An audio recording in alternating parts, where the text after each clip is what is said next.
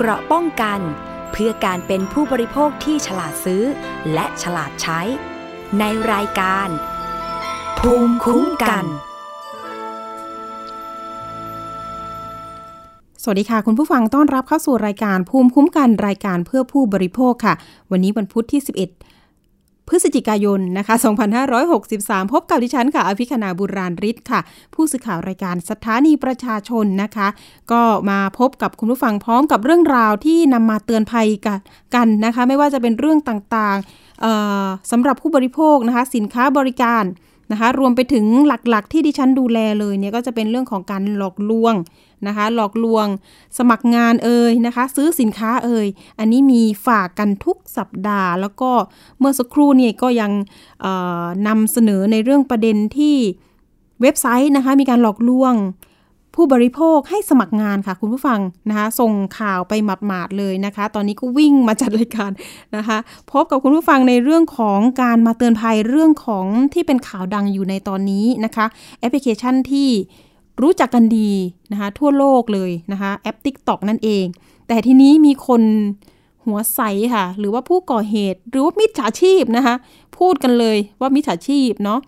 มาทำเป็นเขาเรียกว่า ลอกเลียนแบบเว็บไซต์ TikTok แต่ทีนี้ TikTok ที่เขาปลอมขึ้นมาเนี่ยมันจะมีคำว่า 008 นะคะต่อท้าย ปรากฏว่ามีการโฆษณาเนาะว่า อยากมีการอยากอยากเป็นส่วนหนึ่ง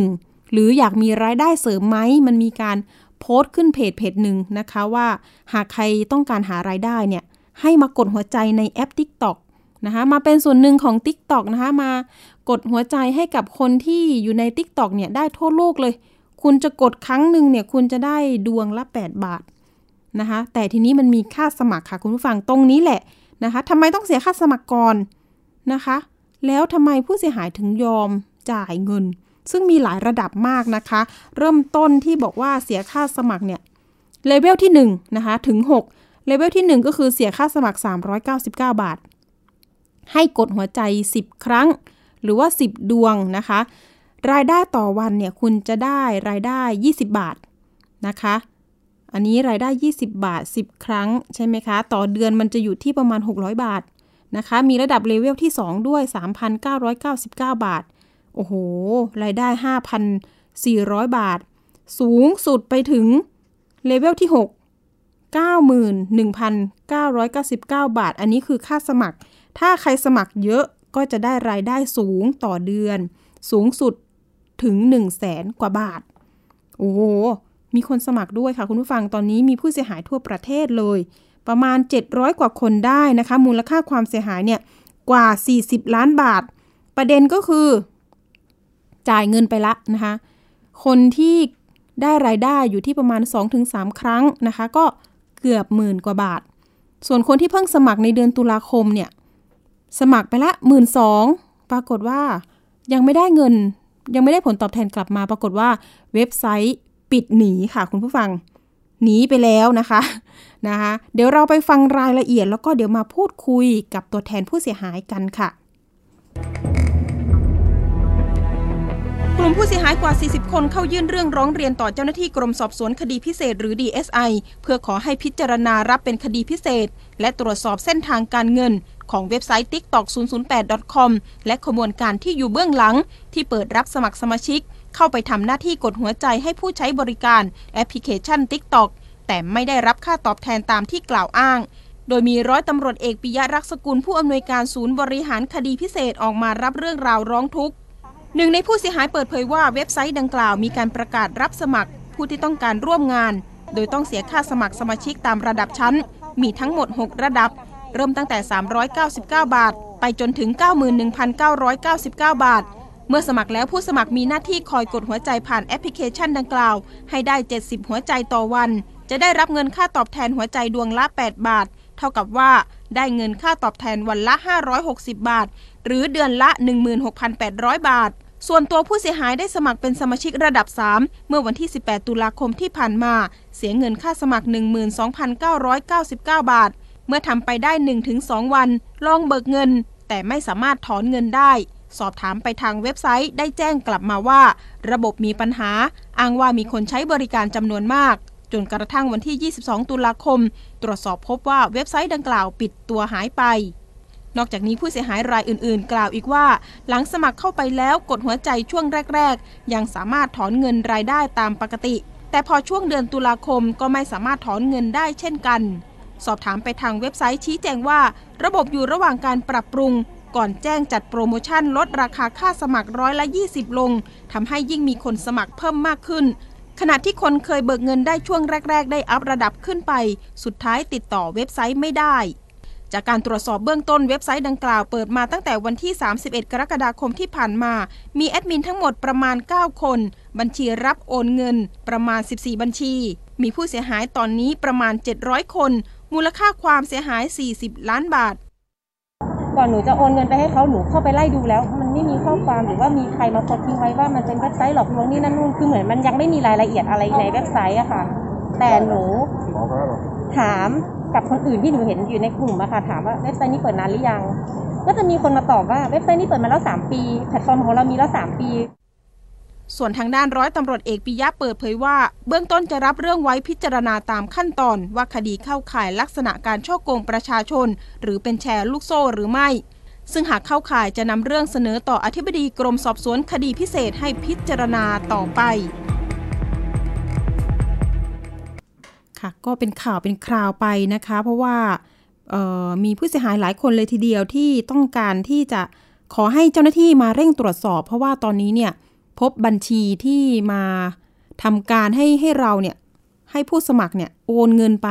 10 กว่าบัญชีนะคะ เส้นทางการเงินตอนนี้ไปอยู่ที่ใครแล้วนะคะ ผู้เสียหายก็ร้อนใจค่ะ เพราะว่าเสียเงินไปหลักเกือบแบบเกือบแสน นะคะ เดี๋ยวเรามีตัวแทนผู้เสียหายอยู่ในสายกับเรานะคะ ใช้ชื่อ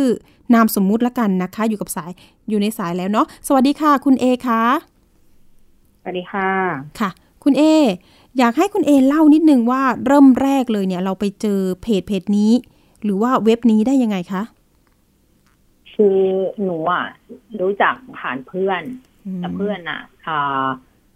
เห็นโฆษณาในไอจีโฆษณาในเฟซบุ๊กอะไรประมาณเนี้ยเหมือนแบบว่าเป็นรหัสเชิญอะไรประมาณเนี้ยค่ะอ๋อมีทั้งแต่ว่าห IG นูและอะ Facebook รู้นะจักคะผ่านเพื่อน แล้วทีนี้การสมัครล่ะคะ ตอนแรก ๆ เราเข้าใจไหมหรือว่ามันซับซ้อนไหมไม่ไม่ไม่ยากเลยนะอืมไม่ยากเลย แค่เหมือนแบบโหลดแอปของเขามาเข้าเว็บไซต์เขาแล้วก็ลงทะเบียน พอลงทะเบียนเสร็จแล้วก็มันมีมันมีภารกิจให้ทำฟรีเราทดลองทำดูก่อน แต่ว่าภารกิจเอ่าเลเวลศูนย์เนี่ย มันเป็นเลเวลที่เขาให้ทำฟรีใช่ไหมแล้วมันแต่มันถอนเงินไม่ได้ เราสามารถทำได้ทำได้ทุกวันเลยแต่ถอนเงินไม่ได้ แต่ทีนี้เราเราอยากได้เงินเราก็เลยสมัครเป็นเหมือนแบบเอ่อ VIP อะ VIP เลือกเลเวลเอาอะค่ะ ว่าเราอยากได้รายได้วันละเท่าไหร่อะไรมันมีรายได้ตั้งแต่ อ่าหลักสิบต่อวันนะไปถึงหลักพันต่อวัน ค่ะ ที่บอกว่าแล้มีวหกระดับใช่ไหมคะ ใช่ เราเห็นเพื่อนอะเอ่อสมัครเลเวลสี่ไปแล้วได้ได้ได้ได้รายได้ประมาณหนึ่งพันบาท อะทุกวัน เราก็เลยอยากได้บ้าง เราก็เลยสมัครตามเพื่อนบอกมึงกูอยากสมัครเหมือนมึงอะค่ะมึงมีรายได้ทุกวันเลยอืประมาณ ก็เพื่อนก็ให้เราเห็นอยู่ใช่ไหมคะ เพื่อนสนิทเลยใช่ไหมคะค่ะให้เลเห็นเวอลยู่สี่อืมเอ๊ะแต่ว่าเลเวลสี่เนี่ย มันต้องเสียค่าสมัคร เท่าไหร่คะ ประมาณตอนนั้นนะคะ ประมาณ ไม่แน่ใจสองหมื่นประมาณสองหมื่นสี่สองหมื่นสี่อ่า ประมาณ ต้องกดหัวใจกี่ครั้งกดไลค์กี่ครั้ง ประมาณเก้าสิบห้าเก้าสิบครั้งเก้าสิบแต่ครั้งที่มันอืเก้ามสิบเก้าสิบห้าเพิ่มมามันเหมือนเขาจัดทำโปรโมชั่นค่ะเพื่อกับอ่าคืนกำไรให้กับลูกค้าในวันที่เว็บ เหมือนแบบมีปัญหาเว็บอ๋อสะดุดอะไรอย่างเงี้ยเขาก็เลยจัดโปรโมชั่นมาเพื่อแบบว่าเป็นขอขอโทษอะไรประมาณเนี้ย เพิ่มอ๋อให้ห้าภารกิจกับหนึ่งบาทต่ออมต่อต่อหนึ่งภารกิจอะค่ะ ค่ะ ก็คือจะเห็นเพื่อนได้วันละพันกว่าบาททุกวัน ใช่ไหมคะใช่แต่ทีนี้เราถอนเงินได้ทุกวันไหมถอนได้ทุกวันอ๋อเราถอนวันนี้จะเข้าพรุ่งนี้ อ๋อเรากดใช่วันนี้ได้พรุ่งนี้ถูกไหมใช่ค่ะ ก็จะมีแอดมินดูใช่ไหมคะ ใช่ค่ะอืมมีแอดมินคอยตอบคำถาม คอยตอบคำถามเวลาเราอ่าเกิดปัญหาเราถอนเงินไม่ได้เราอ่าเติมเงินไม่ได้อะไรอย่างเงี้ยอืมจะมีแล้วก็จะมีเพจเอ่อจะมีเหมือนแบบ Line Square ค่ะ ที่เป็นแอดมิน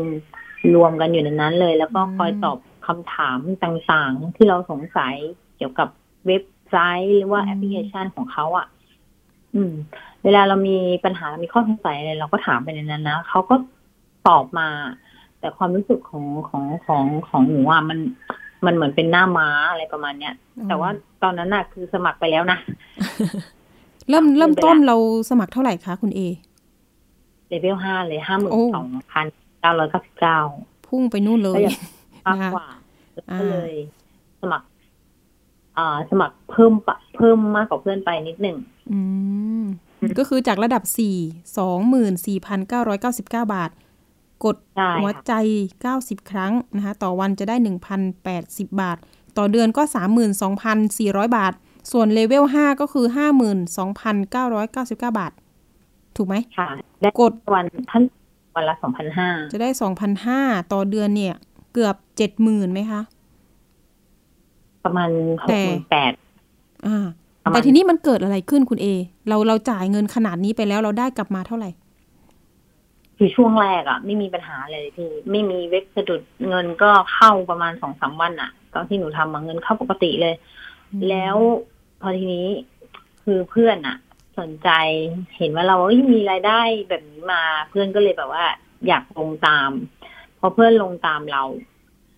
เราก็อยากเปิดหนึ่งอีกหนึ่งไอดี เพราะหนึ่งหนึ่งเบอร์บัญชีอะสามารถเปิดได้เจ็ดบัญชีอืมหมายถึงเราเนี่ยใช่ไหม เราเนี่ยสามารถมีได้เจ็ดการลงทุนแหละว่างั้นหนึ่งเบอร์อะสามารถเปิดได้เจ็ดบัญชี อ๋อ เบอร์โทรศัพท์เหรอเกิดถ้าเกิดว่าเพื่อนลงลงลงตามเรา เราก็ลงลงพร้อมเพื่อนเลย เออ ลงอือฮึเปิดอีกหนึ่งบัญชีเลเวลห้าเหมือนกัน แต่ว่าตอนนั้นน่ะ คือมันมีการจัดโปรโมชั่น ค่ะกาที่รบจัอดกโปรว่าโมชั่นลงช่วงแรกอะช่วงแรกวันที่สิบแปด ตุแปลาดเนี่ใช่ยไหมจัดอืโปมรโมชั่นมาลดยี่สิบเปอร์เซ็นลดอืยี่สิบเปอร์เซ็นก็หมื่นกว่าบาท ถ้าค่ะถ้าตามเลเวลห้านะ ลดมาเป็นหมื่นเลยอะก็เลยเฮ้ยมันน่าสนใจ เพราะว่าเราเพิ่งลงไปห้าหมื่นแล้วพอสองวันเขามาจัดโปรโมชั่น เราก็อยากลงอีกอะไรประมาณเนี้ยอืมอ่าพอเราสมัครไปหนึ่งเลเวลจ้ะคือตอนนั้นมันติดเสาร์อาทิตย์เสาร์อาทิตย์เขาจะทำการถอนเงินไม่ได้ อืมอ่า เหมือนเหมือนเขาจะให้บริการตั้งแต่วันจันทร์ถึงศุกร์อะไรประมาณเนี้ยค่ะติดเสาร์อาทิตย์เราเราก็เลยเหมือนแบบสมัครไปเสร็จแล้วทีนี้เขาก็ให้เหตุผลว่าอ่ามีผู้สมัครเพิ่มมาเยอะมากทีนี้ระบบมันเลยเหมือนแบบรวนอะไรประมาณเนี้ยเขาก็เลยต่อโปรโมชั่นให้อีกอะไรประมาณเนี้ยค่ะ แล้วเราก็เลยบอกเออ ถ้าต่อโปรโมชั่นอีก ก็ ก็ได้นะ เราก็เลยทำภารกิจไปเรื่อยๆทำภารกิจไปเรื่อยๆแล้วเงินเราอะมันอยู่ในในแอปพลิเคชันนั้นเรายังไม่ได้ถอนเราถอนไม่ได้ติดเสาร์อาทิตย์ใช่ไหมคะอืมค่ะเสร็จพอมาวันจันทร์จันทร์เกิดปัญหาที่เหมือนเว็บล่มอะอืมเขาให้เหตุผลว่าอ่า GoLike อะไรประมาณเนี้ยอืมมาแฮ็กข้อมูลของเขาทำค่ะให้แบบแอปพลิเคชันเขาอะโดนแฮ็กข้อมูลไปค่ะเหมือนแบบจะคืน ปฏิเสธอะ reject แบบยอดยอดถอนทั้งหมดทุกคนอะไรประมาณเนี้ยอืมเพื่อเป็นการ save ก่อนเขาให้เหตุผลแบบนี้นะค่ะเพื่อเป็นการ save ก่อน save เงินไว้ แล้วจะสามารถถอนได้อีกในวันอังคารเขาก็เขาเขาก็เหมือนแบบไปเรื่อยๆค่ะอ้างไปเรื่อยๆพอวันอังคารพอวันอังคารหมดเกือบหมดวันแล้วผู้เสียหายก็แบบเริ่มแบบใจไม่ดีกัน ตั้งแต่ตั้งแต่วันวันจันทร์และถอนเงินไม่ได้ เสร็จพอมาวันอังคารเขาก็ให้เหตุผลว่าเดี๋ยวเว็บจะทำการเปิดในวันวันวันรุ่งขึ้นอะไรประมาณเนี้ยอืมเออเพราะว่าโดนแฮ็กไปเดี๋ยวเราจะกำลังจะทำการแก้ระบบอยู่อะไรประมาณนี้อืมพอหลังจากนั้นเขาก็เหมือนแบบมีปัญหามาเหมือนแบบว่า ให้จะย้ายจะย้ายบัญชีอะ จะย้ายบัญชี เพราะว่าเว็บเว็บเก่าอะโดนแฮ็กเขาเขาจะไปเปิดเว็บใหม่ แล้วให้ย้ายบัญชีให้เสียค่าโอน บัญชีเก่าอะ บัญชีละพัน แต่ตอนเนี้ยคือไม่มีผู้เสียหายใครเชื่อแล้วอะค่ะว่า จะย้ายบัญชี ไม่มีผู้เสียหายคนไหนที่โอนเงินละค่ะ คือในวันในวันอังคารก็เริ่มเริ่มรวมตัวผู้เสียหายและเริ่มแบบอืมไปหาและว่าบัญชีนี้ใครเป็นผู้ใช้ค่ะเอ่อใครโอนเงินให้ใครบ้าง คือเรารวมเราเรารวมจากเพจเก่าอีกที เรารวมจากลายเก่ามาอีกทีหนึ่งเป็นผู้เสียหายเป็นลายใหม่ รวมได้ประมาณพันเจ็ดพันแปดคน อือหือค่ะ เสร็จหลังจากนั้นอะ รู้แหละว่าทำไมมีหน้ามาเข้ามา หน้ามาก็คือแอดมินของเขาอะอืมเข้ามา เหมือนแบบดูการดำเนินงานการเอ่อเคลื่อนไหวของเราตลอดเวลาอะไรประมาณเนี้ยเหมือนเขากำลังจะหนีอะอืมแล้วทีนี้พอมันมีนักสืบไปสืบค้นได้ว่าเอ่อบัญชีนี้เป็นของใครอะไรเงี้ย เราก็ทักเฟซไปเขาก็รับเรื่องเขาบอกว่ารับทราบ ให้ส่งเอ่อเลขบัญชีส่งชื่อมาไว้ แล้วเขาจะตรวจสอบอีกสามวัน ให้รออีกสามวัน แล้วเขาจะเอ่อเคลียร์ยอดคืนให้ทั้งหมด ทุกคนเขาพูดอย่างนี้นะ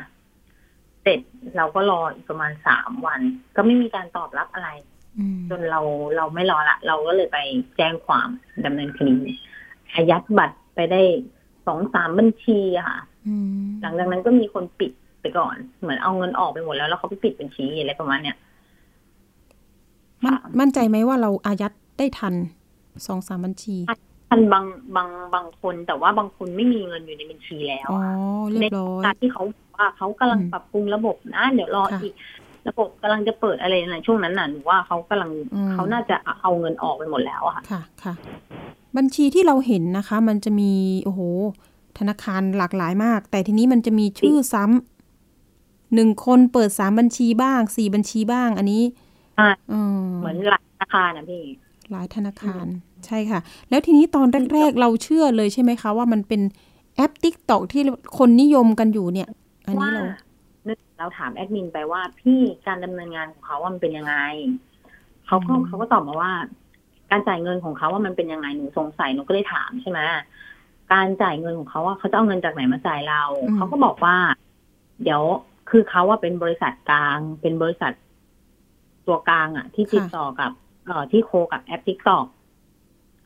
และทีนี้เขาบอกว่าจะมีเอ่อพวกเน็ตไอดอลทั่วโลกเลย มาเหมือนแบบจ้างบริษัทเขาอะปั๊มยอดไลค์เพื่อที่เขาอะจะได้เอายอดไปเหมือนแบบทำงานใน TikTok พี่นึกภาพออกใช่ไหมคะค่ะถ้ามียอดคนดูเยอะอะเขาก็จะได้เงินในการที่จะเฮ้ยโฆษณาเข้าอะไรของเขาเขาก็เลย จ้างดีกว่า จ้างคนปั๊มไลค์ไอ้เราก็เชื่อตรงนี้ไงเพราะมันมีแล้วทำไมในกระบวนการอ่าจริงอ่าแล้วทำไมต้องเก็บอะมันค่าสมัครด้วยอะ อันนี้อันนี้ทำไมเราสงสัยตรงนี้ไหมอ่า ตอนแรกอะสงสัยถามเขาเหมือนกันเขาบอกเขาเขาก็บอกว่าเดี๋ยวเขาอะจะอ่าเอาเงินจากอ่าคนที่จ้างเขาอะมาจ่ายเรา แต่กระบวนการที่จะต้องเสียค่าสมัครอะเพราะหนึ่ง คืออยากให้คุณอะเลือกว่าคุณอยากได้รายได้ระดับไหน ถ้าสมมุติว่า อ่าเราอะหนูอะไม่ไม่เสียค่าสมัครเลยทำรายได้ฟรีไปเรื่อยๆอืมฮึแล้วคนอื่น คนอื่น คนอื่นก็อยากได้เหมือนเรา แต่ว่าคนอื่นไม่อยากได้เหมือนเรา แต่ว่าอยากได้แบบมากกว่า แล้วเขาจะต้องทำยังไงนึกภาพออกปะคะเขาเขาก็เลยทิ้งคำถามมาอย่างเงี้ยว่า มันก็เลยมีต้องมีเลเวลแต่ละละแต่ละคนที่จะลงทุนตอนแรกก่อน อะไรประมาณเนี้ยหนูก็เลยอ๋อ คือให้เราเลือกรายได้ของเราเองใช่ไหมคะค่ะ อะไรประมาณก็บอกใช่ เหมือนกับอ๋อเหมือนกับวงเงินนั้นอะเป็นตัวการันตีเครดิตเราอีกต่อหนึ่งใช่ว่าคุณอยากได้รายได้ระดับนี้อืมคุณต้องลงทุนก่อนนะคะ อันอันดับแรกจ้ะอ่า เพราะว่า มันมันมีไม่เท่ากันที่อยากได้รายได้มาก อยากได้รายได้น้อยมีไม่เท่ากันค่ะอืมคุณเอลงรอบสองไปถูกไหมลูกอ่าลงรอบแรกหนึ่งห่างและจากสรอองบสองไม่กี่วันเองอืมรวมๆก็ประมาณเก้าหมื่นได้เกือบแสนห้าบาทแสนหนึ่งอะพี่แสนโอ้ยเจ็บช้ำเกือบแสนนะคะ คุณผู้ฟังคะอ่า แล้วทีนี้เงินเราไปอยู่กับเขาปุ๊บใจตุ้มๆต่อมๆแล้วใช่ไหม ต้องดูทุกวันไหม่ต้องทำภารกิจทุกวัน เพราะว่าก้อนที่สองอะ หนูมั่นใจว่ามันได้ใช่ไหมเพราะว่าอืมก้อนแรกหนูเอาเงินหนูพอก้อนที่สองอะ หนูไปกู้เขาอืมเพื่อที่จะมาเปิด เพราะว่าอีกประมาณสิบวันก็ได้เงินคืนแล้วอะ่ะหนูค่ะก็เลยบอกเฮ้ยเดี๋ยวเอาเงินเงินที่ได้ตรงเนี้ยเอาไปคืนที่กู้ก่อนอืมอะ ฮะหนูก็เลยว่าเออ แล้วเดี๋ยวพอหลังจากนั้นมันเกิดปัญหาอะไรก็ไม่ไม่เสียดายแล้วเราได้เงินทุนคืนและอะไรประมาณเนี้ยแต่ปรากฏว่าหลังจากนั้นน่ะบินเลยพี่ บินเลย บินนี่คือหมายถึงเขาปิดตัว ไม่ไม่ได้มีปัญหามาก่อนอ่าคือหนูว่าแบบใจไม่ดีเลยแล้ว คือเพื่อนที่ลงตามหนูอะพร้อมกันนะเพื่อนยังไม่ได้เงินคืนสักบาทเลยพี่อืมอืมเพื่อนลงไปเท่าไหร่คะเยอะไหม เป็นแสนเหมือนกันแหม่ที่อันต่อนี้หนูประมาณค่ะเกือบสิบคนอะไรประมาณเนี้ย ลงตาม ก็เลยบอกว่า เออเราต้องรวมตัวกันไปแจ้งความ ค่ะอือฮึปรากฏว่าไปแจ้งที่พื้นที่แล้วเป็นยังไงบ้างสอนออะ คือปฏิเสธเกือบทุกสอนอเลยอืม จากในรายกลุ่มที่ที่ที่เราบอกว่าให้ทุกคนไปแจ้งความนะสอนอบอกว่าไม่ไม่รับแจ้งความนะคะ รับลงบันทึกประจำวันอย่างเดียวบอกลงประจำวันไม่ได้พี่แล้วอย่างนี้หนูจะอายัดบัตรเขายังไงมเขาก็บอกว่าเงินต้องเยอะอ่าบางคนให้ให้แค่บางคนค่ะแต่พอถึงตาเราอะเราไปเราเราบอกว่าเราจะดำเนินดำเนินคดีเท่านั้นอืมเขาก็บอกโอเคค่ะอ่าสอนอนะสอนอเขาบอกโอเค เดี๋ยวเดี๋ยวจัดการให้ แต่ว่าพอทำสอบสวนเสร็จทุกอย่างลงอ่าพิมพ์อะไรเสร็จมาทุกอย่าง เราได้ใบกลับมา เราก็ไม่รู้อะเนาะว่า ราชการเขาแบบนี้เขาเรียกว่า อืมอืมเป็นบันทึกประจำวันบันทึกเพราะมันเป็นอืมตาคุดเนี่ยเราก็คิดว่ามันเป็นใบแจ้งความอืมอ่า ปรากฏว่าหนูเอาเอามาให้สำนักงานตำรวจแห่งชาติดูในวันที่เราเรารอไม่ไหวแล้วอะค่ะ รอไม่ไหวเราก็เลยเอาไปให้เขาดูว่าเฮ้ยอันเนี้ย สามารถดำเนินคดีอะไรได้ไหมบอกว่าไม่ได้ อันนี้มันเป็นใบบันทึกประจำวันอืมแล้วบอกเอ้าแล้วทำไมเขาไม่รับ ไม่รับแจ้งความหนูไม่เข้าใจ หนูไป พอหลังจากวันนั้นหนูไปปอสปอสพูดมาคำแรกเลย ตั้งแต่ที่หนูลงจากรถเขาบอกว่าต้องไปปอทนะเพราะว่าที่นี่เขาไม่รับอืเขาไม่รับทำเรื่องอ๋อหนูก็บอกว่าพี่ดูดู คดีของหนูหรือยังอะไรอย่างเงี้ยอ่าตอนนั้นรวมคนไปได้ประมาณห้าสิบกว่าคนที่ไปปอสอ๋อก็เยอะเหมือนกันอืมเสร็จแล้วพอพอเขาพอเหมือนมีตัวแทนไปคุยกัน เขาก็บอกเขาให้รวบรวมเอกสารมาทั้งที่เขาทั้งหมดที่ปอสอืมเขาจะส่งเรื่องไปปอทเดี๋ยวเขาจะเหมือนดูดูหลักฐานแล้วก็ส่งเรื่องไปปอทให้ ทีเนี้ยหนูอะก็เลยร้อนใจหนูไปปอทเองเลยหนูเพราะหนูไม่รู้ไงคะว่าคดีเนี้ยมันต้องไปที่ไหนถูกไหมคะ ไม่ทราบเลย คืออยากจะอยากจะทราบเหมือนกันเวลาเกิดปัญหาจริง ๆ อะ เราควรไปที่ไหนอืมเพราะเวลาหนูไปปอทเขาบอกว่า อ่า มันไม่เข้าพรบเขาค่ะ อันเนี้ย มันมันเรื่องมันต้องปอสทำเท่านั้นก็เลยบอกว่า เอ๊ะ สรุปว่าเราจะต้องไปที่ไหนอะไรยังไง พอวันรุ่งขึ้นอีกสองวันเราไป DSI เรารวมเอกสารทุกอย่างไป DSI DSI บอกว่าขอรับ เดี๋ยวจะรับพิจารณาสิบห้าวัน เดี๋ยวจะรู้ผลว่าเราจะรับเรื่องไหมรอสิบห้าวันพี่หนูก็รอไม่ไหวอีกหนูก็เลยไปสำนักงานตำรวจแห่งชาติวันนั้น เข้าใจเลยว่าร้อนใจมากค่ะ แล้วที่คือรอไม่สำนักงานตำรวจว่ายังไง สักคดีหนึ่งอะเขาไม่รับทำสักทักที่เลยสัอะกที่เลยอ่อนใจเลยใช่ไหมร้องไห้เลย ถ้าเป็นฉันนะติดต่อแหล่งข่าวทุกที่เลยนะคะอ่าว่าเฮ้ยพี่ช่วยหนูได้ยังไงบ้างอะไรยังไงบ้างอืมคือไม่มีการตอบรับอะไรเลยหนูก็เลยว่าเออแล้วหนูจะทำยังไง แล้วพอไปอ่าดิอ่าปอสำนักงานตำรวจแห่งชาติค่ะเขารับพิจารณาคดีอืมเขาบอกว่าเดี๋ยวจะรับพิจารณา แต่ว่าต้องรอรอ รวมผู้เสียหายอีกอีกทีหนึ่งรอคำตอบอีกทีหนึ่งเลยบอกต้องรออีกแล้วเหรอรออีกแล้วเหรอไม่มีใครรับเลยอืมใช่แล้วทีนี้เพราะเออผู้เสียหายทุกคนอะ ที่ลงรายชื่อไว้ในรายกลุ่มอะ คือบางคนอยู่ต่างจังหวัด คืออันนี้ทั่วประเทศไทยเลยนะพี่ค่ะบางคนอยู่ต่างจังหวัดเหนืออยู่ใต้อะไรอย่างเงี้ยไม่สามารถมาในวันมาในวันเดีเห็ยนวกัว่านเป็นได้พันคนพันแปดพันเจ็ดเลยเหรอ ผู้เสียหายจริง ๆ น่าจะมัน แปดร้อยอืมคนจ้ะแต่ว่าคนที่ลงทุนอะ แล้วมันมันมันมีไม่เสียหาย มันมีเขาได้กำไรแล้วก็มีแต่เขาไม่ไม่ไม่อยากมาอ๋อร้มีองคนได้อะกำไรอืมมีคนได้กำไรแล้วนะก่อนหน้านี้ไงหน้าม้าไหมเขาไม่อยากไม่อยากมาแจ้งความไม่อยากมาร้องอะไรประมาณเนี้ย หน้าม้าหรือเปล่าคุณเอ เป็นหน้าม้าอีกไหม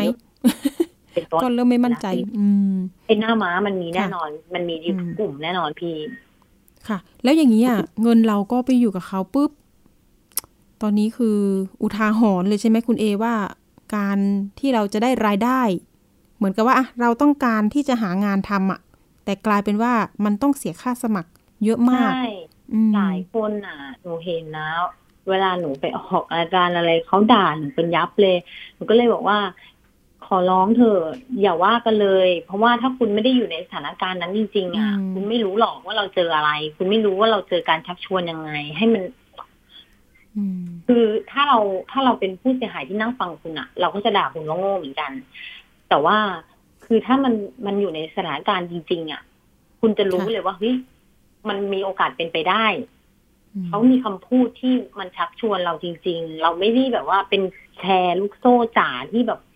เราจะต้องเอ๊ะอ๋อคิดได้เลยอะไรประมาณเนี้ยค่ะ เหมือนเป็นการลงทุนแบบออนไลน์แบบใหม่ แล้วก็ที่เราใช้แอปทำงานเนี่ยอืม แล้วก็ใช้แอปใช่ติ๊กตอกแล้วมาแล้วล่อเราเราด้วย แต่เป็นลักษณะเป็นเว็บปลอมว่างั้นเถอะเนาะอ่า อย่างรายการ อย่างรายการสถานีประชาชนอะได้ประสานไปที่คุณปิยะศิริ วัฒนวรางกูรผู้อำนวยการกองคดีธุรกิจการเงินนอกระบบ และเป็นรองโฆษกกรมสอบสวนคดีพิเศษเนาะ หรือว่า DSI เขาก็บอกนะคะ มีการตรวจสอบเบื้องต้นแล้วก็พบว่า TikTok เอ่อ008 com เนี่ย มันเป็นของปลอม ส่วนของจริงเนี่ย เขาก็จะใช้ชื่อแค่ว่า www tiktok com ใช่ใช่ไหมคะ tiktok com แล้วก็ไม่ได้มีส่วนเกี่ยวข้องกับเว็บนี้เลยว่าอย่างนั้น ก่อนหน้านี้หนูสงสัยในส่วนนี้ด้วย หนูเลยถามไปในกลุ่มใหญ่เลยนะคะ ถามว่าพี่สรุปว่าแอปเนี้ย มันชื่อแอปอะไรกันแน่คะ ให้เรียกว่าอะไร TikTok หรือว่าแอปไลท์อืมเขาก็เลยบอกว่า TikTok ไลท์ไปเลยค่ะเอ้าอ๋อจริงจะได้แอเหดรมินอตอบ อืมใช่แอดมินตอบใช่ไหม หรือว่าเพื่อนตอบร่วมงานกัน แอดมินเลย แอดมินอ๋อบอกว่าให้เรียกว่า TikTok ไลท์ไปเลยค่ะค่ะ คุณเอนิดนึงติ๊กเอ่อหมายถึงติ๊กอะไปติ๊กตอกละหมายถึงแอดมินเนี่ยเราได้คุยกันทางโทรศัพท์บ้างไหมหรือว่าแชทอย่างเดียว ไม่ ไม่เคย อ๋อแชทอย่างเดียวเลยใช่ไหมคือ LINE Squareอะไลน์แควร์อ๋อมันไม่สามารถที่จะแอดไปคุยส่วนตัวได้พี่นึกภาพออกปะเราต้องคุยกันในกลุ่มเท่านั้นอ๋อแล้วเราไม่รู้เลยว่าคนคนนั้นน่ะ คือใครบุคคลท่านใดใช้ไลน์อะไร ไม่รู้เลยอืม LINE Square โอ้ค่ะอ่าฮะอะเดี๋ยวนะ ตอนนี้เนี่ยทาง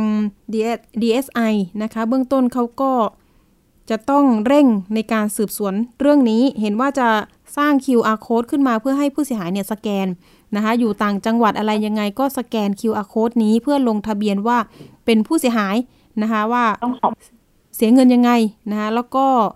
เสียหายเท่าไหร่ เขาจะได้นับจำนวนเนาะเพราะว่า DSI เนี่ยบางทีเขารับคดีใหญ่ ๆ ที่บอกว่ามี 300 คนขึ้นไป เสียหายร้อยร้อยล้านนะคะ แต่ทีนี้ ทางท่านปิยะศิริเนี่ยก็บอกว่าสมมุติว่าทางทางสำนักงานตำรวจแห่งชาติเนี่ยเขารับทำแล้วเขาดำเนินการให้เนี่ยก็เป็นข้อดีอีกข้อหนึ่งเนาะก็อาจจะต้องดูว่าใครดำเนินการเร็วไปกว่ากันนะคะ ตอนนี้เองเนี่ยทางกรมสอบสวนคดีพิเศษก็จะรับสืบสวนให้ก่อน ขอใช้เวลาประมาณ 1 เดือน ในการสรุปสำนวนเพื่อนำหลักฐานทั้งหมดเนี่ย ส่งให้ทางอธิบดีกรมสอบสวนคดีพิเศษ เพื่อพิจารณาว่าจะรับเป็นคดีพิเศษหรือไม่นะคะ ยังไงก็ต้องใช้เวลาค่ะประมาณไม่เกินหนึ่งเดือนนะคะ จากที่ได้พูดคุยกับทางผอ. นะคะผอ. ปิยะศิรินะคะอ่าแล้วก็ฝากเตือนประชาชนด้วยนะ เรื่องของแพลตฟอร์มแอปพลิเคชันเว็บไซต์ต่าง ๆ เนี่ย โดยเฉพาะการอ้างจดทะเบียนว่าอยู่ต่างประเทศนะ ไม่มีที่ตั้งที่แน่นอนนะคะ แล้วก็ไม่มีตัวตน อันนี้คืออย่าร่วมลงทุนเด็ดขาดนะคะ ยังไงก็จะเร่งรัดคดีนี้ให้กับทางผู้เสียหายนะคะ แล้วก็รบกวนขอความร่วมมือผู้เสียหายด้วยนะคะ เดี๋ยวถ้าเกิดเขาทำในส่วนของ QR code เสร็จเนี่ย ก็จะประสานตัวแทนผู้เสียหายนี่แหละ แล้วก็ช่วยกันเเขาเรียกว่าอะไรนะ นำ QR code เนี่ยให้ทุกคนได้สแกนนะคะ ก็จะเหมือนกับเคสของเออคดี forex 3D อะค่ะคุณเอนะคะ อันนั้นก็ลงทะเบียนผ่าน QR code แล้วทีนี้มันจะรวมผู้เสียหายได้เยอะนะคะ แล้วก็ต้องนับตัวเลขกันด้วยว่าเสียหายไปจำนวนลักษณะจริง ๆ เท่าไหร่เป็นที่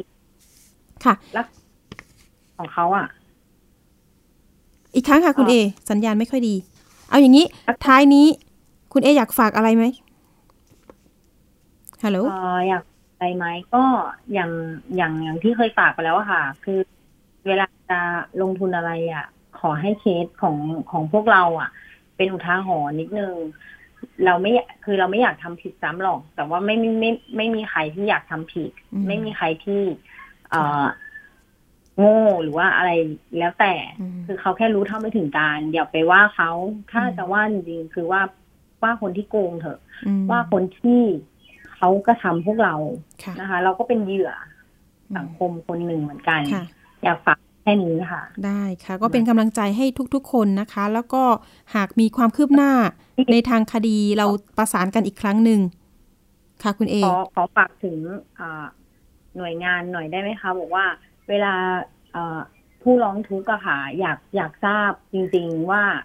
เหมือนเวลาไปร้องทุกข์อย่างเงี้ยเขาเขาต้องไปที่ไหนคืออืมจุด จุดสุดท้ายเลยอะค่ะค่ะ ค่ะ คือไม่งั้นทุกคนจะต้องวิ่งไปแบบเนี้ยอืม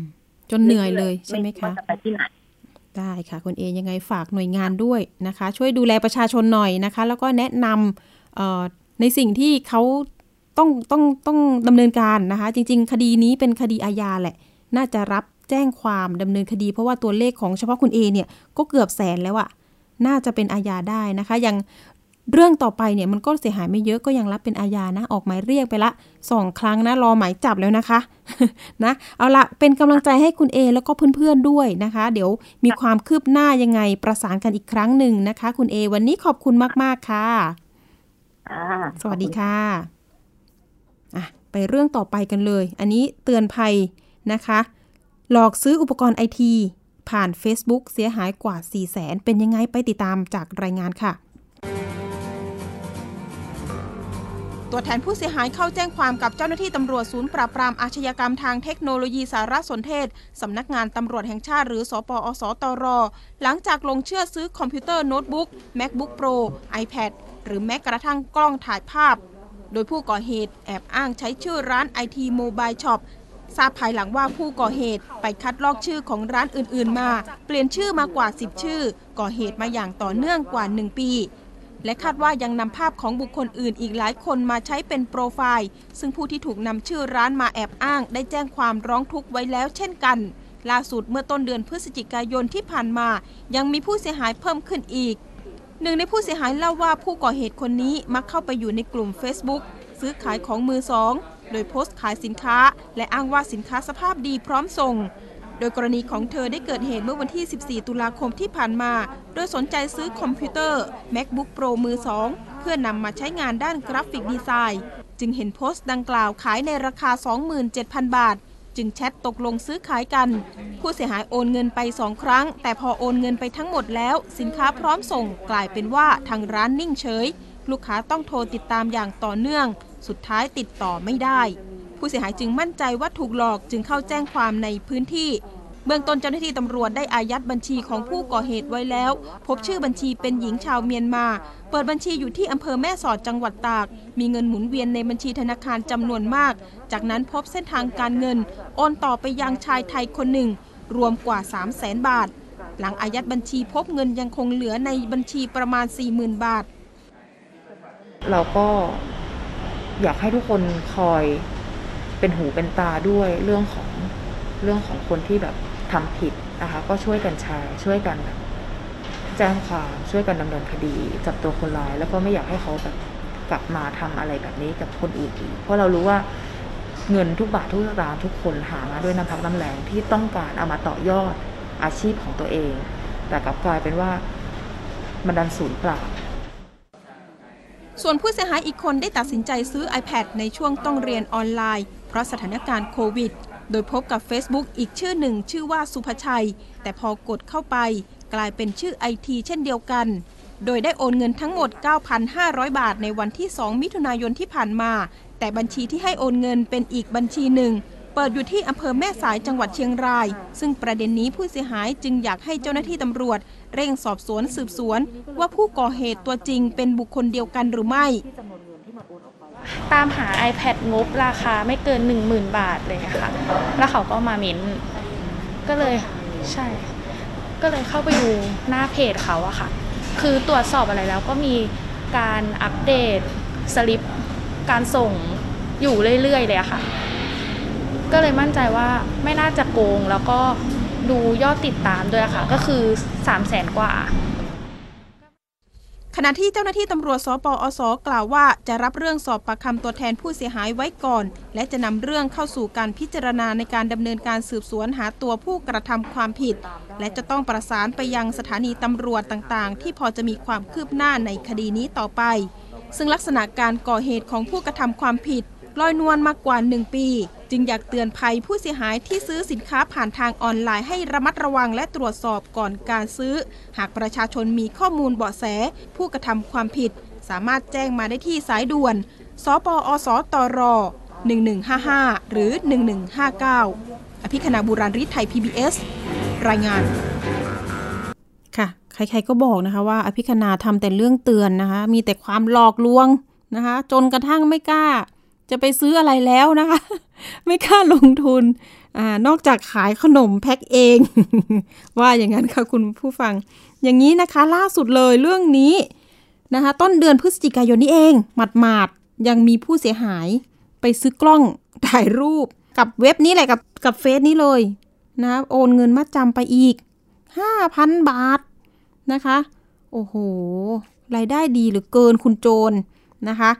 อย่างกรณีของน้องที่เรายกตัวอย่างนะคะ เป็นในเรื่องสกู๊ปข่าวที่เราดำเนินเรื่องไปนะคะ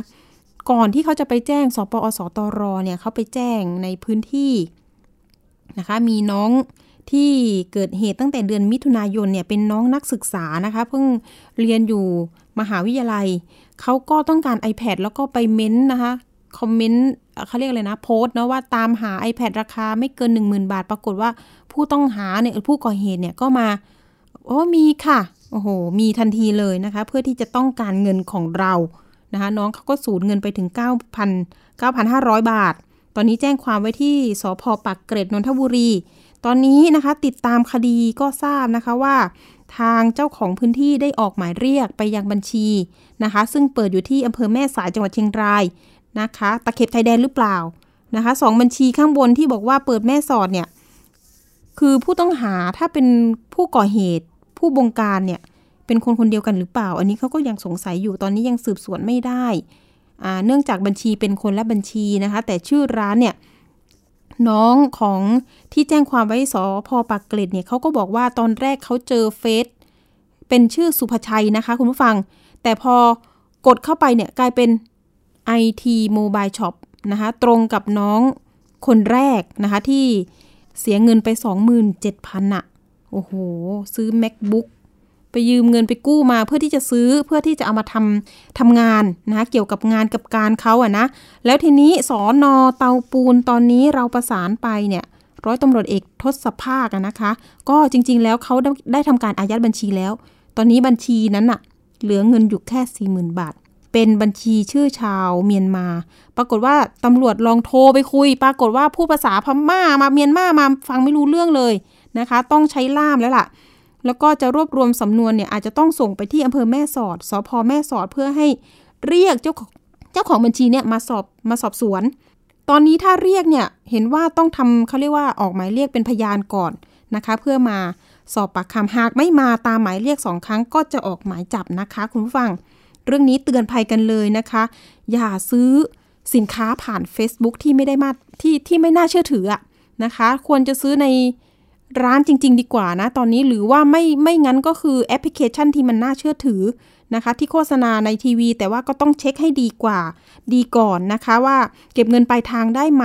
นะคะ เก็บเงินปลายทางแล้วก็ได้เช็คของด้วยอ่านี่ฝากเตือนกันไปแล้วก็หากมีเบาะแสเรื่องราวต่างๆเนี่ยก็แจ้งไปได้สปอสตลนะคะ1155 หรือว่า 1159 ส่วนเรื่องแรกก็สามารถแจ้งสายด่วนได้นะคะ DSI ปรึกษาการลงทุน หรือว่า ธุรกิจที่มาแปลกๆนะคะ ปรึกษาก่อนได้หน่วยงานรัฐมีให้ปรึกษานะคะ สายด่วน 1202 ปรึกษากันไปได้เลย ก่อนที่จะเสียเงินก้อนใหญ่ ๆ ของเราไปนะคะ เอาละค่ะ ช่วงต่อไปเป็นช่วงคิดก่อนเชื่อกับดรแก้วกังสดานอัมภัยนักพิษวิทยา และคุณชนาทิพย์วันนี้เสนอตอนห้ามกินส้มโอก่อนกินยาบางชนิดหรือไม่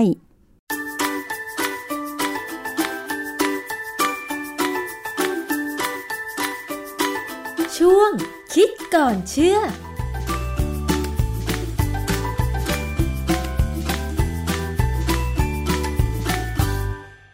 พบกันในช่วงคิดก่อนเชื่อกับดรแก้วกังสดานนภัยนักพิษวิทยากับดิฉันชนาทิพไพรพงศ์ค่ะ วันนี้มาพูดคุยเกี่ยวกับเรื่องของการกินยาและอาหารค่ะคุณผู้ฟัง ทีนี้มันมีข้อมูลข้อมูลหนึ่งค่ะว่า ห้ามกินส้มโอก่อนกินยาบางชนิด อันเนี้ย จะเป็นยาอะไรแล้วมันเป็นจริงแบบนี้หรือไม่นะคะ เราจะมาถามกับอาจารย์แก้วค่ะ อาจารย์คะ การที่เรากินอาหารหรือยาหลาย ๆ อย่าง ซึ่งมันไม่ถูกกันทำให้ประสิทธิภาพการออกฤทธิ์มันลดประสิทธิภาพลงเนี่ย อย่างส้มโอเนี่ยไม่ควรกินกับยาอะไรบ้างคะอาจารย์ คือเรื่องนี้มันเป็นเรื่องของอาหารตีกับยานะส้มโอเป็นผลไม้ใช่ไหมค่ะเราก็สนับสนุนให้กินผลไม้ค่ะแต่ว่าคือมันมีเว็บ MGR หรือ Manager ออนไลน์เนี่ยนะ เมื่อวันที่ 11 พฤษภาคม 2559 เนี่ยเขาก็บอกว่าเนี่ยกินยากับส้มโอเนี่ยเป็นของต้องห้าม เพราะว่าส้มโอเนี่ยมันเป็นพี่น้องกับเกรปฟรุตเกรปฟรุตเนี่ยเป็นผลไม้ที่จาเมกาอืมแต่ว่ามีขายในอเมริกาเยอะเลยค่ะสมัยที่ผมไปเรียนเนี่ยนะก็เห็นมันขายอยู่ละแต่เราไม่มีปัญญาซื้อกินเพราะมันแพง คือแพงในระดับที่ว่าแพงกว่าส้ม Sunkist ของฟลอริดาแพงกว่าประมาณเท่าตัวมั้งถ้าค่ะจำไม่ผิดนะ แล้วผมก็มีความรู้สึกว่าผมกินส้มอะไรก็ได้ ไปอยู่อเมริกาก็ต้องกิน Sunkist สิเพราะว่าบ้านเราก็ยังแพงอยู่นะฮะอันนี้ไอ้เจ้าเกรปฟรุตหรือส้มโอที่เป็นพี่น้องกันเนี่ย มันเป็นผลไม้ที่เขาห้ามกิน ถ้าเราจะต้องกินยาพวกลดความดัน พวกลดไขมัน ยาป้องกันเกี่ยวกับหัวใจ หรือยานอนหลับค่ะยาลดความดันเนี่ยผมกินอยู่ ยาลดไขมันเนี่ยผมเลิกกินไปแล้วนะเพราะฉะนั้นเนี่ยไอ้เรื่องของการกินผลไม้พวกส้มเนี่ย บางทีมันก็ดูมีปัญหา ถามว่านี่เราพูดถึงส้มโอนะค่ะแล้วส้มเขียวหวาน หรือส้มจากออสเตรเลียอะไรก็ตามเนี่ย มันจะมีบ้างไหมอือฮึคำตอบก็คือมันมีบ้างเหมือนกันแต่อาจจะน้อยกว่าอืนะฮะมค่ะทีนี้ใน Manager ออนไลน์เนี่ยเขาก็พูดบอกว่า เพราะว่าไอ้เจ้าส้มโอ เนี่ย มันจะมีสารที่ไปขวางเอนไซม์ในตับกับผิวลำไส้เล็กทำให้ผลลัพธ์คือยาออกฤทธิ์แรงจนเป็นพิษต่อร่างกายความจริงคำว่าขวางเอนไซม์เนี่ย พูดตรงๆคือมันไปยับยั้งการทำงานของเอนไซม์อืนะฮะมค่ะคือต้องเล่าให้ฟังก่อนว่า ยาทุกตัวเนี่ยที่เรากินเข้าไปเนี่ย เมื่อมันหมดเมื่อเมื่อเราเลิกใช้หมายความว่าร่างกายเนี่ยได้รับผลประโยชน์พอแล้วเนี่ย เราต้องกำจัดทิ้งให้หมดค่ะ แล้วเราก็กินเติมเข้าไปใหม่ เพราะฉะนั้นเนี่ยเภสัชกรและแพทย์เนี่ยเขาจะรู้เลยว่าขนาดของยาที่จะต้องให้แต่ละวันเนี่ยควรจะเป็นเท่าไหร่ เพื่อรักษาระดับของยาให้คงที่ในสถานการณ์ที่มันช่วยทำงานให้ค่ะเป็นประโยชน์กับเราเพราะ ยาเนี่ยถ้ามากเกินไปอันตรายแน่นะฮะมันเป็นสารแปลกปลอม คราวนี้พอ Manager Online เขามีข่าวปั๊บเนี่ยพอวันที่ 16 กันยา 2563 เนี่ยศูนย์ต่อต้านข่าวปลอมประเทศไทยก็ออกข่าวเรื่องกินยากับส้มโอทำให้เสียชีวิต เขาพูดประมาณว่ามันเป็นข่าวปลอม หรือเป็นข่าวบิดเบือนค่ะ ความจริงแล้วเนี่ยมันก็ไม่ถึงกับบิดเบือนหรอก มันเป็นข่าวที่คืออย่างที่เราซับซ้าไปเนี่ยคือทางถ้าเป็นคนทางวิทยาศาสตร์สุขภาพเนี่ย เราจะรู้เลยว่า มันไม่ถึงกับบิดเบือน มันเป็นเรื่องที่ฟังแล้วก็น่าสนใจนะ เพราะว่าส้มโอเนี่ยเป็นพืชวงส้มที่มีสารชื่อ bergamottin แล้วความจริงไอ้เจ้า bergamottin เนี่ยในเกรปฟรุตมันก็มีค่ะนะและไอ้พวกเนี้ยมันจะมีฤทธิ์ยับยั้งการทำงานของเอนไซม์ในกลุ่มเซโตโครม P450 คือ cytochrome P450 เนี่ยเป็นเอนไซม์ที่กำจัดพวกสารแปลกปลอมออกจากร่างกาย ซึ่งรวมถึงยาด้วย คือเพราะฉะนั้นถ้าปกติธรรมดาเนี่ยเราไม่ได้กินพวกสารเบอร์กามาทินจากผลไม้อะไรก็ตามเนี่ยเซโตโครม P450 ก็จะกำจัดยาที่หมดหน้าที่แล้วออกไปค่ะนะยาก็จะเข้าไปในเลือดในปริมาณที่กำหนดอะแต่ว่าถ้ากินเข้าไปด้วยเนี่ย มันจะทำให้เอนไซม์ทำงานน้อยลงอืมพอทำงานน้อยลงเนี่ยการกำจัดยาก็ลดลง ปริมาณยาจะสูงเพิ่มขึ้นค่ะพอเพิ่มขึ้นมันก็อาจจะไปถึงระดับอันตรายได้ในยาบางตัว เพราะฉะนั้นเนี่ย จริงๆข่าวเรื่องนี้ไม่ได้เป็นข่าวบิดเบือนเป็นข่าวที่เตือนไว้ก็ดีเหมือนกัน เพราะว่า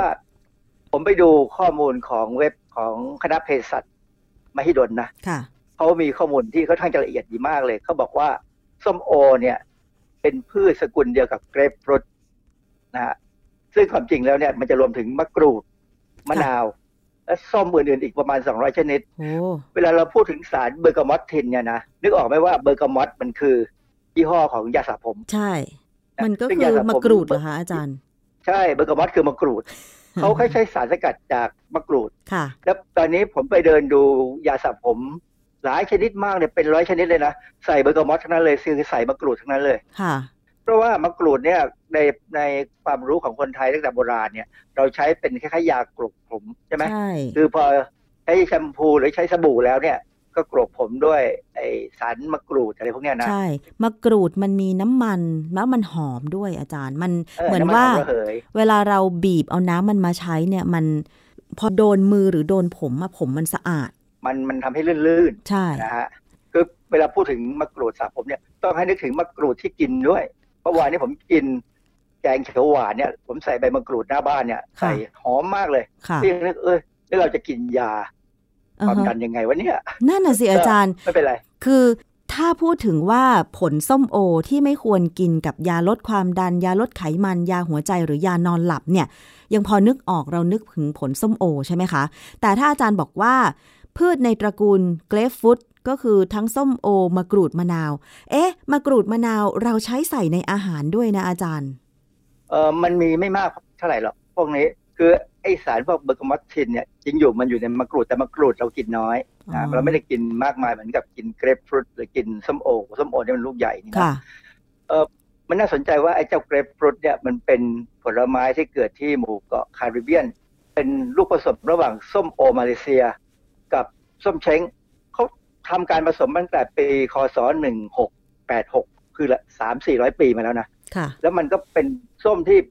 ผมฟังคนอื่นเขาเล่าให้ฟังแล้วว่ามันอร่อยมาก ใช่ ผมก็คิดว่ามันอร่อยมาก บ้านเราเนี่ยลูกประมาณร้อยบาทอะร้อยบาทขึ้นไป ซึ่งก็ถือว่าไม่เป็นไรให้คนอื่นเขากินไปเถอะแล้วก็กินส้มกิโลละหกสิบเจ็ดสิบไปแล้วแล้วกันนะฮะ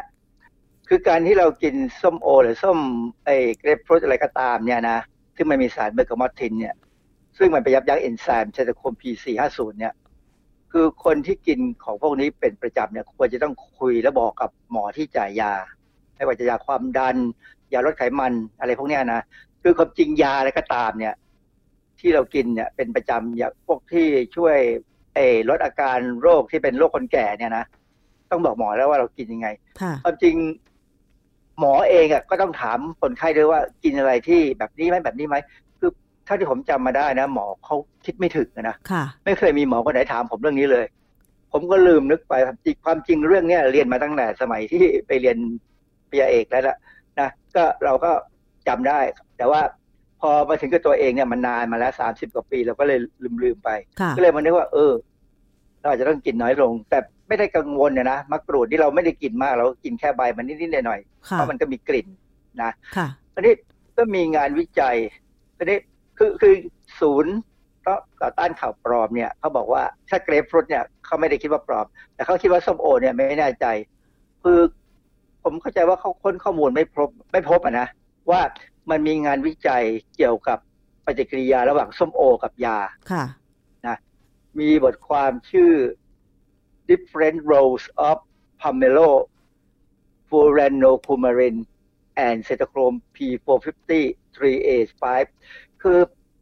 ชื่อจริงชื่องานเนี่ยมันก็คือไอ้ pomelo เนี่ยก็คือ pomelo ก็คือไอ้นั่นอะ ไอ้ส้มโอค่ะนะฮะทำส้มโอเลยงานวิจัยที่ทำเรื่องส้มโอเลยเขาไปดูว่าผลของมันมีผลต่อยา ชื่อเฟโลดิปินไหมยาอะไรก็ตามที่ที่ลงใช้คำว่าดิปริน D I P I N E เนี่ยนะ มันเป็นยาลดความดันทั้งนั้นนะอืมนะฮะค่ะเอ่อบทความเนี่ยตีอยู่ในตีพิมพ์ในวารสาร ชื่อ Current Drug Metabolism ปี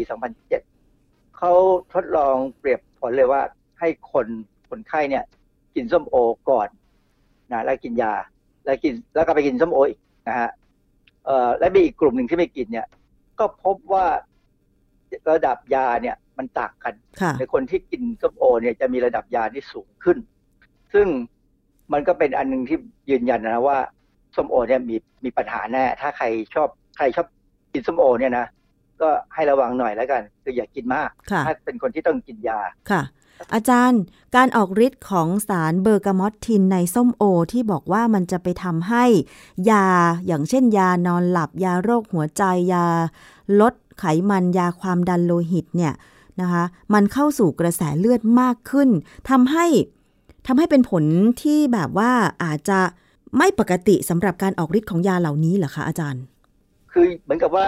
เรากินยาเม็ดหนึ่งเนี่ย มอเขาบอกว่าให้กินเม็ดหนึ่งเพราะเขารู้ว่าไอ้เม็ดหนึ่งเนี่ยมันพอดีแล้ว ที่จะเข้าไปทำงานแล้วก็ถูกขับทิ้ง แต่ว่าการขับทิ้งก็คือการทำลายยาทิ้งไปค่ะแต่ว่าถ้าไอเอนไซม์ที่จะทำลายยาทิ้งไปเนี่ยมันเกิดไปทำงาน มันถูกยับยั้งไปเนี่ย ยานั้นจะตกค้างอยู่ในร่างกายสูงขึ้นนะแล้วอยู่ได้นานขึ้น แล้วพอเรากินเม็ดใหม่เข้าไป มันก็เลยเพิ่มปริมาณยาขึ้นไปเป็นอีกเท่าตัวก็ได้อ๋ออาจจะอย่างนั้นเลยค่ะซึ่งเป็นการออกฤทธิ์มากเกินไป เพราะว่า สิ่งที่หมอเขากลัวตอนนี้ก็คือว่าถ้าคนสูงอายุแล้วกินยาความดันเนี่ย ถ้าเกิดมันออกฤทธิ์มากเกินไปเนี่ย อันตรายมากค่ะ ขนาดคนสูงอายุที่เวลาไปหาหมอแล้ว คือกินยาความดันอยู่เนี่ยนะแล้วหมอเขาตรวจพบว่าความดันเนี่ย ลดลงไม่ค่อยดี เช่น เกินร้อยสามสิบขึ้นไปเนี่ยนะค่ะปรากฏว่าหมอก็ยังไม่ค่อยอยากเพิ่มโดสขนาดยาเลย เพราะว่าคนสูงอายุเนี่ยถ้าความดันต่ำเนี่ย เกิดยามันได้ผลขึ้นมาดีๆเนี่ยค่ะมันทำให้ความดันต่ำลงมาผิดปกติเนี่ย ตายง่ายกว่าความดันสูงอีกอ๋อค่ะ เพราะเพราะว่าไม่มีใครนึกถึงไงว่าคนที่ความดันต่ำมันจะตายอ๋อความดันต่ำอาการมันก็คือ อาจจะอยากกลับ อยากจะนอนเลือดไม่ค่อยวิ่ง ก็เลยอยากจะนอนซะค่ะก็เลยความดันต่ำก็เลยอือฮึอาจจะตายไปได้นะซึ่งเป็นสิ่งที่สิ่งที่น่ากังวลนะค่ะฮะอันนี้ในเว็บของคณะเภสัช มหิดลเนี่ยเขาก็ยังมีข้อมูลเพิ่มเติมว่ามีการศึกษา แต่เขาไม่ได้ระบุนะว่าใครศึกษาเขาบอกว่าใช้ชายไทยสุขภาพดี 14 คน กินส้มโอทองดี พันธุ์ทองดีเนี่ยนะ250 กรัมนะหนึ่งชั่วโมงก่อนให้ยา ยาที่เขาให้ยาเนี่ยเป็นยากดภูมิต้านภูมิคุ้มกันนะคือยาตัวนี้เป็นยากดภูมิคุ้มกันของคนที่ต้องปลูกถ่ายอวัยวะ แต่อันนี้เขาใช้ในคนปกตินะค่ะทดลองดู แล้วก็ เมื่อกินยาแล้วก็ให้กินส้มโอ เท่าเดิมเนี่ยจากนั้นก็อีกสิบนาทีก็เจาะเลือดดูเขาก็วัดดูระดับยาว่ามันอยู่ในเลือดเท่าไหร่ปรากฏว่าคนที่กินส้มโอ เนี่ย จะมีระดับยาเนี่ย สูงกว่าคนที่ไม่ได้กินส้มโอ ประมาณ30เปอร์เซ็นซึ่งก็เป็นการยืนยันว่าส้มโอ เนี่ยที่เว็บของ Manager ออนไลน์เนี่ยเขาเขาเตือนนะว่าอย่ากินนะ ถ้ากินยาบางอย่างเนี่ยนะ ก็เป็นเรื่องที่น่าฟังไว้นะค่ะน่าฟังไว้เลยว่าถ้าใครกินส้มโอ เนี่ย อาจจะเสี่ยงกับของพวกนี้ คือจะถามว่าไม่กินเลยไหมก็ถ้ามันอยากกินก็กินกลีบหนึ่งก็ได้อะใจผมอะนะค่ะกินกลีบสองกลีบคงไม่มีปัญหาอะไร แล้วถ้ากิน อย่าไปกินตอนเช้าก็แล้วกันเพราะยามันจะออกอย่าเรามักจะกินยาความดันเนี่ยตอนเช้าค่ะนะฮะกินเย็นเดี๋ยวมันก็หมดไปก็ก็พอทนได้ไม่มีปัญหาอะไรนะฮะค่ะ ก็อย่ากินมาก คือสรุปแล้วเนี่ย มันก็คือว่าจะกินอาหารอะไรก็ตามเนี่ย อย่ากินมากเกินไป อย่ากินให้มันผิดปกติแล้วส้มโอมันก็ค่อนข้างแพงอะนะกินกลีบสองกลีบก็พอแล้ว แต่ถ้าคนมีสตางค์เนี่ยอาจจะเสี่ยงเพราะเขาซื้อได้เนี่ยซื้อได้เขาก็กินเยอะ ไม่ปกติเวลาเรากินส้มโอ สมมุติว่าซื้อมาหนึ่งลูก หรือว่าที่เขาปอกแล้วหนึ่งแพ็คเนี่ยถ้าเป็นหนึ่งแพ็คมันก็ไม่ใช่หนึ่งลูกไงอาจารย์ อาจจะแค่ครึ่งลูกหรือว่าแค่เศษสามส่วนสี่ของลูกแบบเนี้ยก็คือ เวลาเรากินอาจจะกินได้แค่ประมาณสองสามกลีบ อย่างมากก็สี่กลีบประมาณนี้ ก็ไม่มากเกินไปใช่ไหมอาจารย์เขาอาจจะซื้อ ถ้าคนมีตังค์เขาซื้อทั้งลูกมา หรือว่าซื้อแพ็คใหญ่ๆมา แล้วมันอร่อยเนี่ย กินหมดอะอืมมันก็เป็นไปได้นะที่ว่าอาจจะมีปัญหา ค่ะ จากข้อมูลที่อาจารย์เล่ามาก็คือส้มโอเนี่ยมันไปมีผลไปตีกับยาแก้โรคหัวใจ ยาลดความดันโลหิตสูง ยาลดไขมัน ยานอนหลับ คือยากลุ่มนี้อะนะคะ อาจารย์ คือมันไปทำให้ยาออกฤทธิ์มากขึ้นกว่าเดิมอะเพราะว่ามันถูกขับทิ้งช้าลง ค่ะ ยังไงก็ตามเนี่ยตอนนี้เรารู้แล้วว่ากินส้มโอ แล้วไม่ค่อยดี เพราะมันมีข้อมูลพอสมควรเนี่ย ก็สองกลีบสามกลีบก็พอนะค่ะ อย่าให้กินมากก็แล้วกัน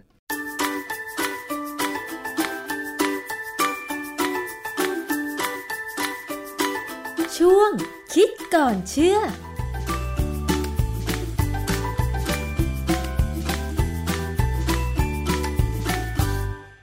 ค่ะ นี่ก็เป็นเรื่องราวที่นำมาฝากคุณผู้ฟังในสัปดาห์นี้นะคะ ก็เข้มข้นไปด้วยการ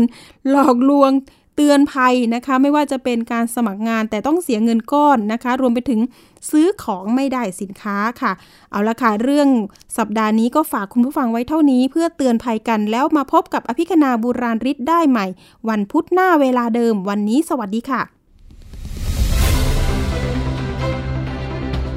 ติดตามรายการได้ที่ www.thaipbspodcast.com แอปพลิเคชัน Thai PBS Podcast หรือฟังผ่านแอปพลิเคชัน Podcast ของ iOS Google Podcast Android Podbean SoundCloud และ Spotify